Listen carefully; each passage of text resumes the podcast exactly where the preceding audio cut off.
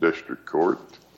Uh, Ms. Ruloph's claim was laid under the provision of 42 U.S.C. section 1395 double small d, the Emergency Medical Treatment and Active Labor Act, which understandably is commonly referred to as EMTALA. And the EMTALA, by enacting that statute, uh, Congress created certain duties imposed on hospitals that participate in the Medicare program, most of which duties were unknown in common law. Uh, specifically, uh, the Congress substantially restricted the ability or power of hospitals to transfer patients to other facilities. Now, this is uh, this case comes up under a statute, and the rules of statutory interpretation, I think, are fairly well followed and uniformly. And the first thing is you look at the language of the statute. If the language of the statute is is of plain meaning, giving the words their ordinary sense, and then that stops where then the construction and interpretation process starts, and then we go to the applying the statute to the facts. My submission to this court today is that the provisions of EMTALA that are an issue here are very plain meaning and that should be applied to the facts in accordance with the language of the statute. And so, but that did not happen in this case. Counsel, what is it that you uh, cite to us from the statute Uh, that was uh, not followed uh, and and misinterpreted by the district court? The the This Mrs. Ruloph was transferred from hospital in Fort Smith, Arkansas, Mercy Hospital, to Washington Regional Medical Center in Fayetteville. It is our contention that that transfer was not appropriate under the plain language of the statute because Washington Regional was unable to treat her condition even though it had accepted her transfer. And by definition, it was an improper transfer. The defense is that they did not know that Washington Regional could not treat Mrs. Ruloph. In fact, had been assured by a state agency that Washington Regional was appropriately staffed to treat the agency, and therefore they say that that their lack of actual knowledge of the mistake obviates the violation of the EMTALA Act. And well, counsel, isn't is looking at at our Summers case, which um, uh, was an en banc decision of our court interpreting the operation of EMTALA, looking at its origin and purposes to uh, address the problem of what was then described, and I guess sometimes now described as patient dumping, um, that uh, put in place certain uh, processes for patient transfer. It seems that that case, in telling us what EMTALA is about, clearly tells us that the statute wasn't designed to put in a tort law for malpractice, and that in a scenario where the hospital personnel medically performs their obligation, uh, that EMTALA doesn't create a cause of action uh, for not providing certain medical services. And what I'm trying to figure out in this case is what was it that was supposed to have been done uh, under the statute that was not done, because the statute seems to contemplate an initial um, uh, screening by hospital personnel, and based on that screening, a uh, transfer or the organization of a transfer to an appropriate facility to treat. And so in this case, it turned out there were just things that the hospital didn't know. The receiving hospital made representations that that turned out not to be uh, accurate, um, and it, it seems that there are medical decisions taking place and not uh, decisions that seem to be the focus of the purpose of EMTALA. So, uh, focus me in uh, on what, uh, rather than just broadly a, a, a, transfer, what what was it that didn't comply with EMTALA, uh, and and and why the district court's interpretation of EMTALA is is erroneous? Your Honor, the the if I might start with the Summers case, uh, which Your Honor started with, Summers case was addressed to two requirements of EMTALA. The first requirement is that a, a patient be given an appropriate evaluation if they appear in emergency room to determine whether they have an emergency medical condition. Did that happen in this case? Yes. Yeah. We make no complaint at all about the the evaluation that hospital mercy hospital in fact determined that this lady had an emergency medical condition and that determination triggered an alternative duty on the part of the hospital. The hospital could treat her within its capabilities or it could order a trans it could provide for a transfer provided that the transfer met the requirements of subsection C2 of the EMTALA Act. And when we look at go to subsection C2, we see that a an appropriate transfer has been defined by Congress as including three things primarily one of which is that the receiving hospital, in fact, be staffed to treat the emergency medical condition. That didn't happen in this case. The transfer did not comply with EMTALA because of the inability of Washington Regional to treat this lady's condition. The defendant says we didn't know that they couldn't treat her and therefore we're off the hook. My position, my submission to the court is that EMTALA, by its plain language, does not provide a safe harbor if the transferring hospital is operating under false information. It's, it is, we believe a, the statute implies, and not only implies, requires a, a strict liability sort of analysis. And, in, and if that applies, the knowledge of the transferring hospital is irrelevant, just as though. Has, has there has there been a case uh, that has held that specifically with facts like this case? Not to my knowledge, Your Honor. My research has not unearthed it if it exists. Uh, Mr. Counsel? Blair, why why wouldn't? Oh, go ahead. Go ahead, Judge. No, no, you should go ahead. Go ahead. Um, it, under under Summers, it, it focused, as Chief Judge Smith said, not on a on a malpractice approach or a tort approach, but whether there was um, uniform or non-uniform treatment. Was was the person treated as anyone else would have been who came through, and really focused on the procedure. Why don't we apply that same approach here to determine whether or not the hospital followed the proper procedure as they would with anyone um, at the time they were requesting the transfer?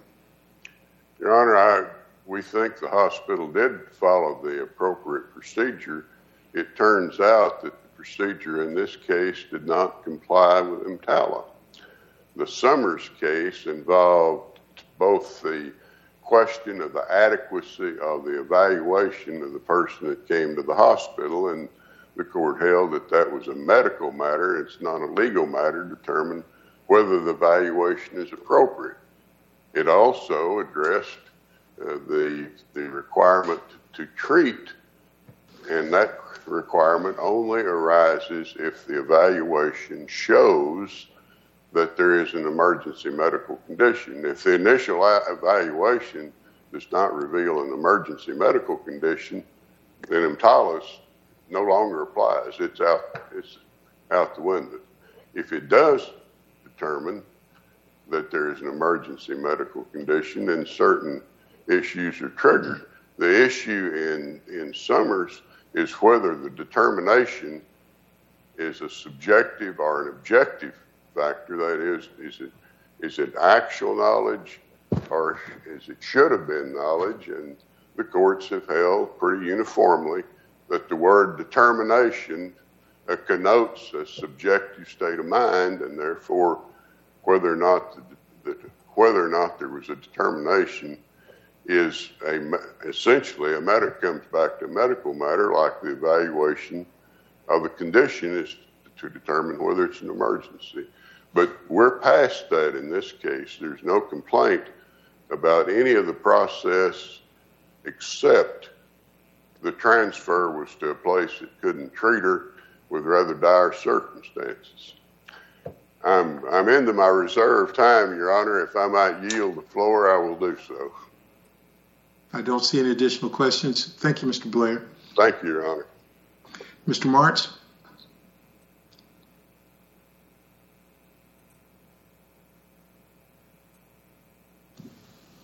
Good morning, Your Honor. May it please the court, I'm Gary Martz. Uh, I am arguing today on behalf of all the Appellees, uh, but I represent Mercy Hospital Fort Smith and Mercy Clinic Fort Smith communities in this matter.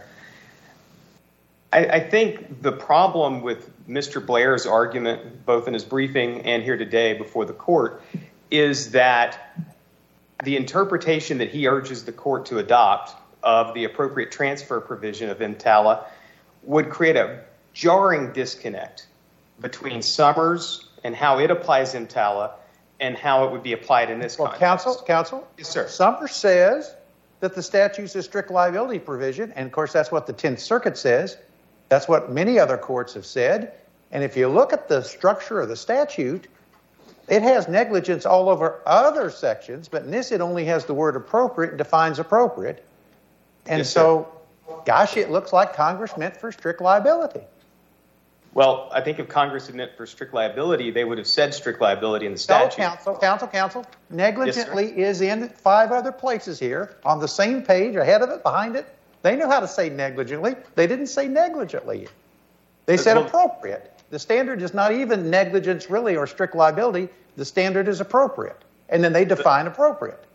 And so they, yes, they can change the law that applies in the standard, whether it's negligence or strict liability. And their standard is appropriate. They made it up, but they're Congress. Go ahead.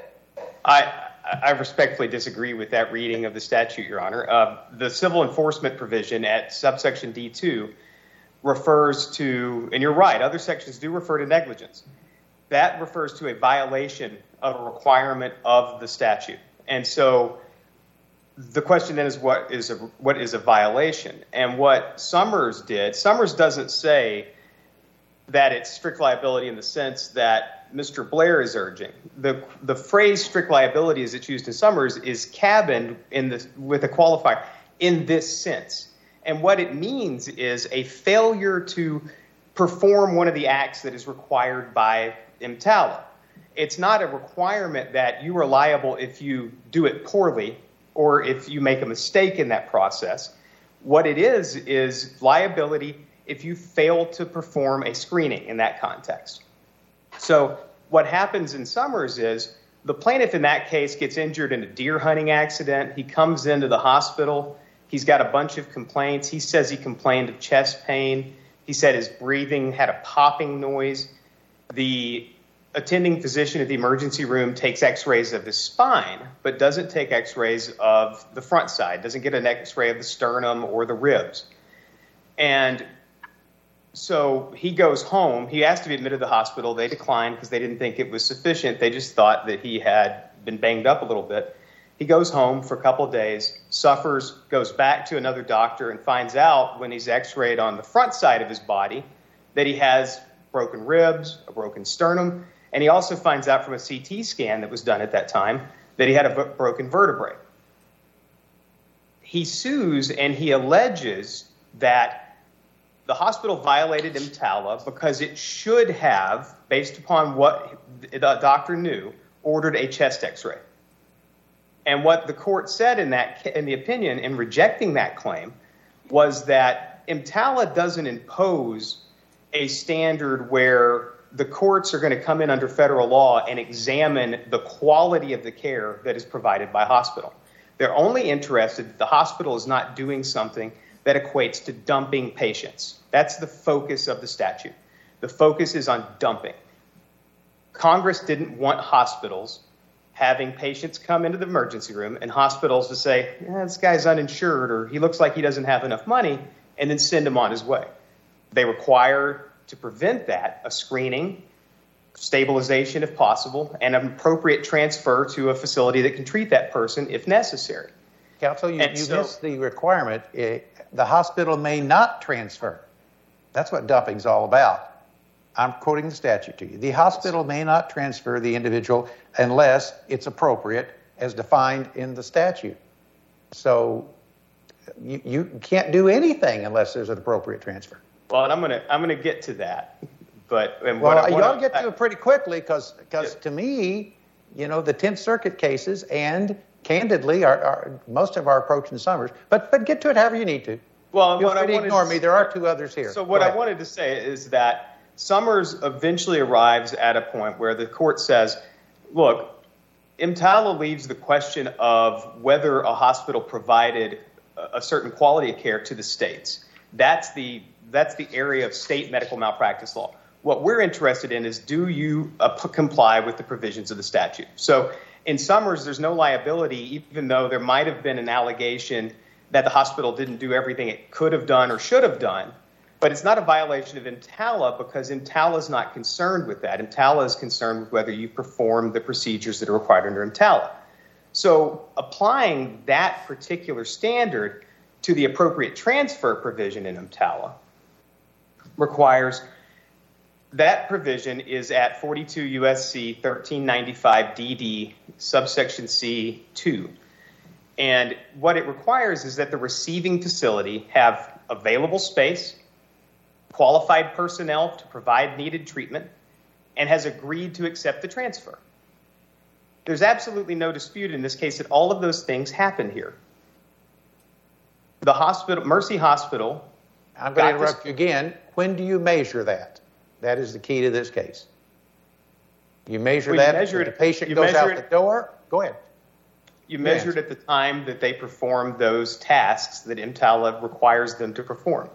And it required them, once they figured out, because what happens here is, and there's no dispute as to the facts, that Ms. Ruloph had a vascular injury to her leg that Mercy Hospital could not treat. They did not have a surgeon available who could do that.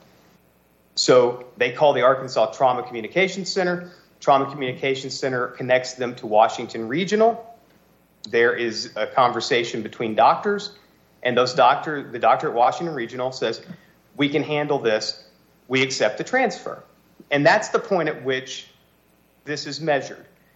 Did that hospital have available space? Yes, it did. So you, you think you measure that as they go out the door? Yes, sir. I think you, I think you absolutely have to because, again. No, wait, wait, wait, wait, wait, wait. Often they're going out the door on a helicopter or an ambulance or something like that that's even owned by the hospital. And you say even even if they're still under the hospital's control?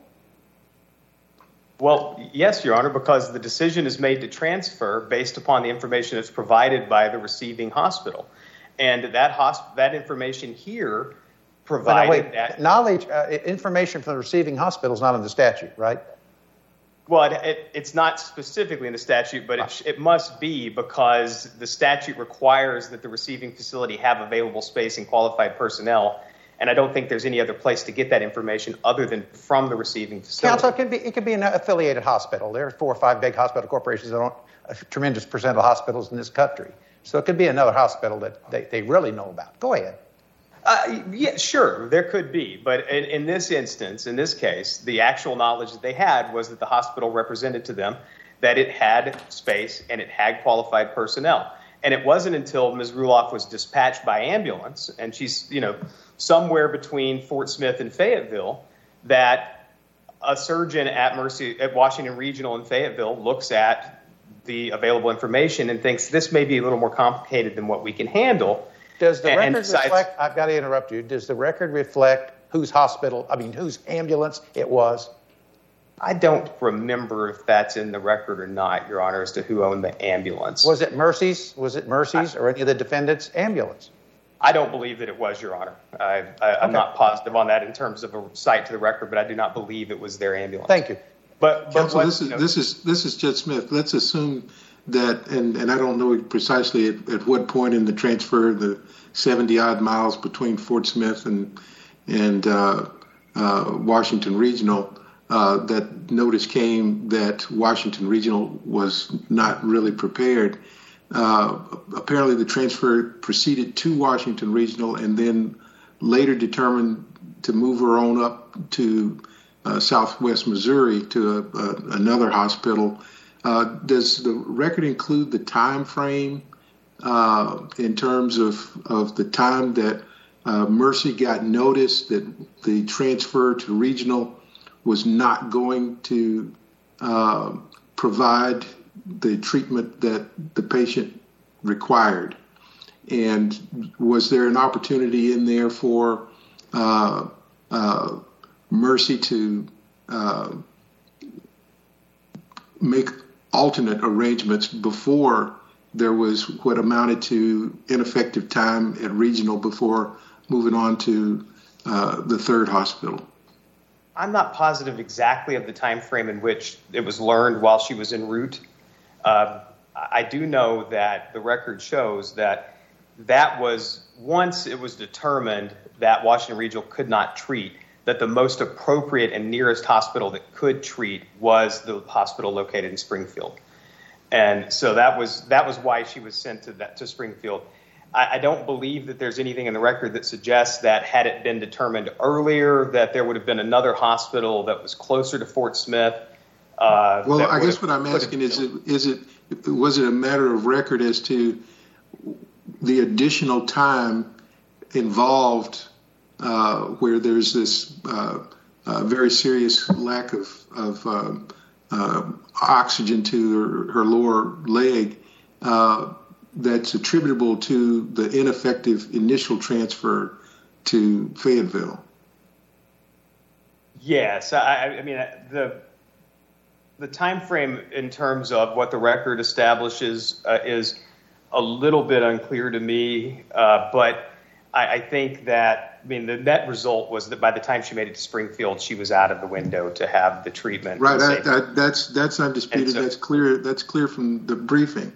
But what I'm trying to figure out is how long uh, was she in, in Fayetteville before moving on up to the other hospital, and is there anything discussing uh, if that transfer had continued initially? Once once it's discovered Washington Regional can't be the uh, second treating hospital, uh, what additional delay was built in uh, before the transfer on to the third hospital?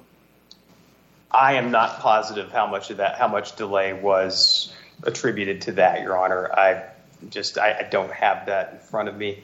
My my sense is that she was at Washington Regional a very short time and then was immediately sent on and sent on to Washington uh, to the hospital in Springfield. I don't believe that there was much delay in that regard. But I, what I'd like to say Was was On that- Mercy was Mercy notified init- uh, immediately when Washington Regional couldn't? Where is that the the communication that took place when Washington Regional determined we can't handle it? Was it Mercy they called uh, uh, the, and and informed them at that point uh, we can't handle this? I, I believe it was. I think that was communicated to Mercy, but it was Washington Regional's. Washington Regional then handled the transfer to the other hospital, and so that was the that fell on Washington Regional as having accepted the transfer for them to then go ahead and transfer to another hospital. But, but what I would is- like, the issue I'd like you to focus on is when we measure this duty. There's a duty. I know you say Yes, it's sir. negligence or knowing. Do we measure it as the patient leaves? If you look at uh, subsection capital D, it says the transfer is effected. I think that means the transfer doesn't end until qualified personnel and transportation equipment get to the next hospital. Do you think the transfer process lasts to the next hospital?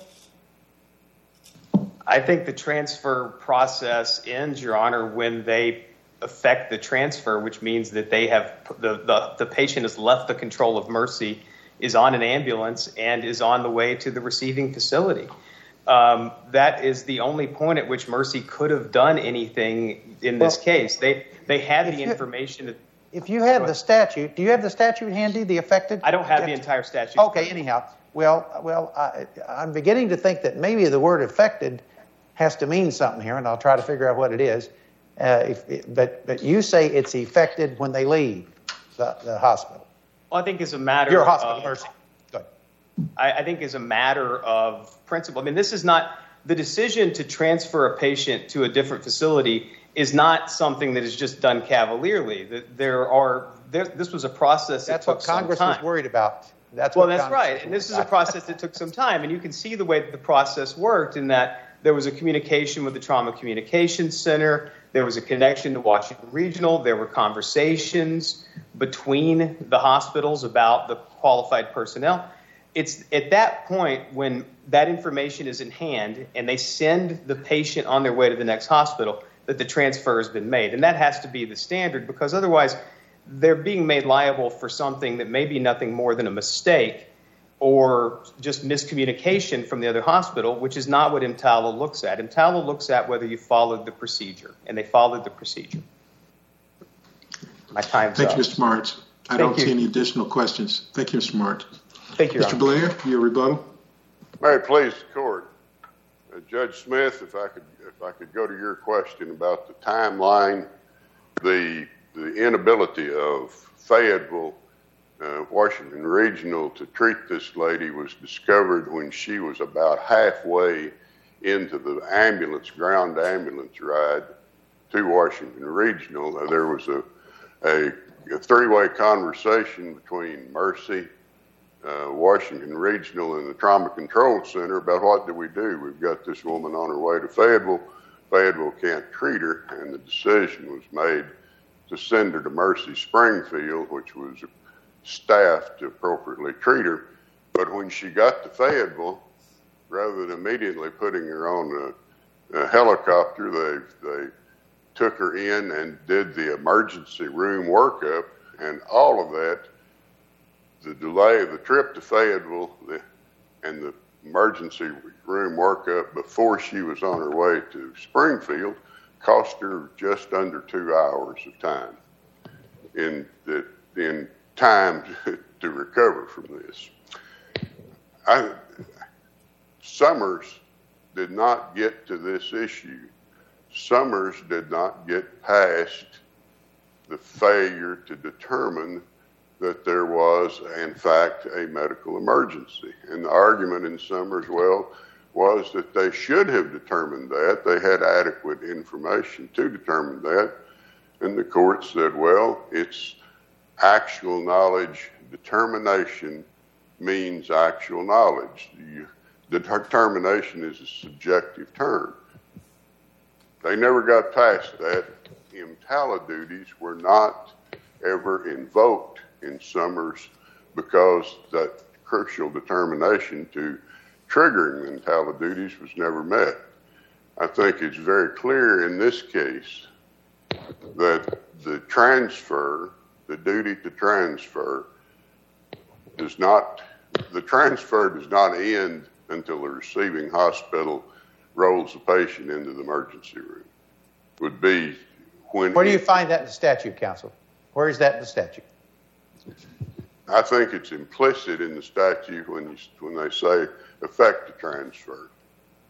I don't think it matters whose ambulance it was. And as a matter of fact, I think this was an in, independent ambulance in Fort Smith that took her uh, rather than a hospital-based ambulance, but I'm not 100% sure of that.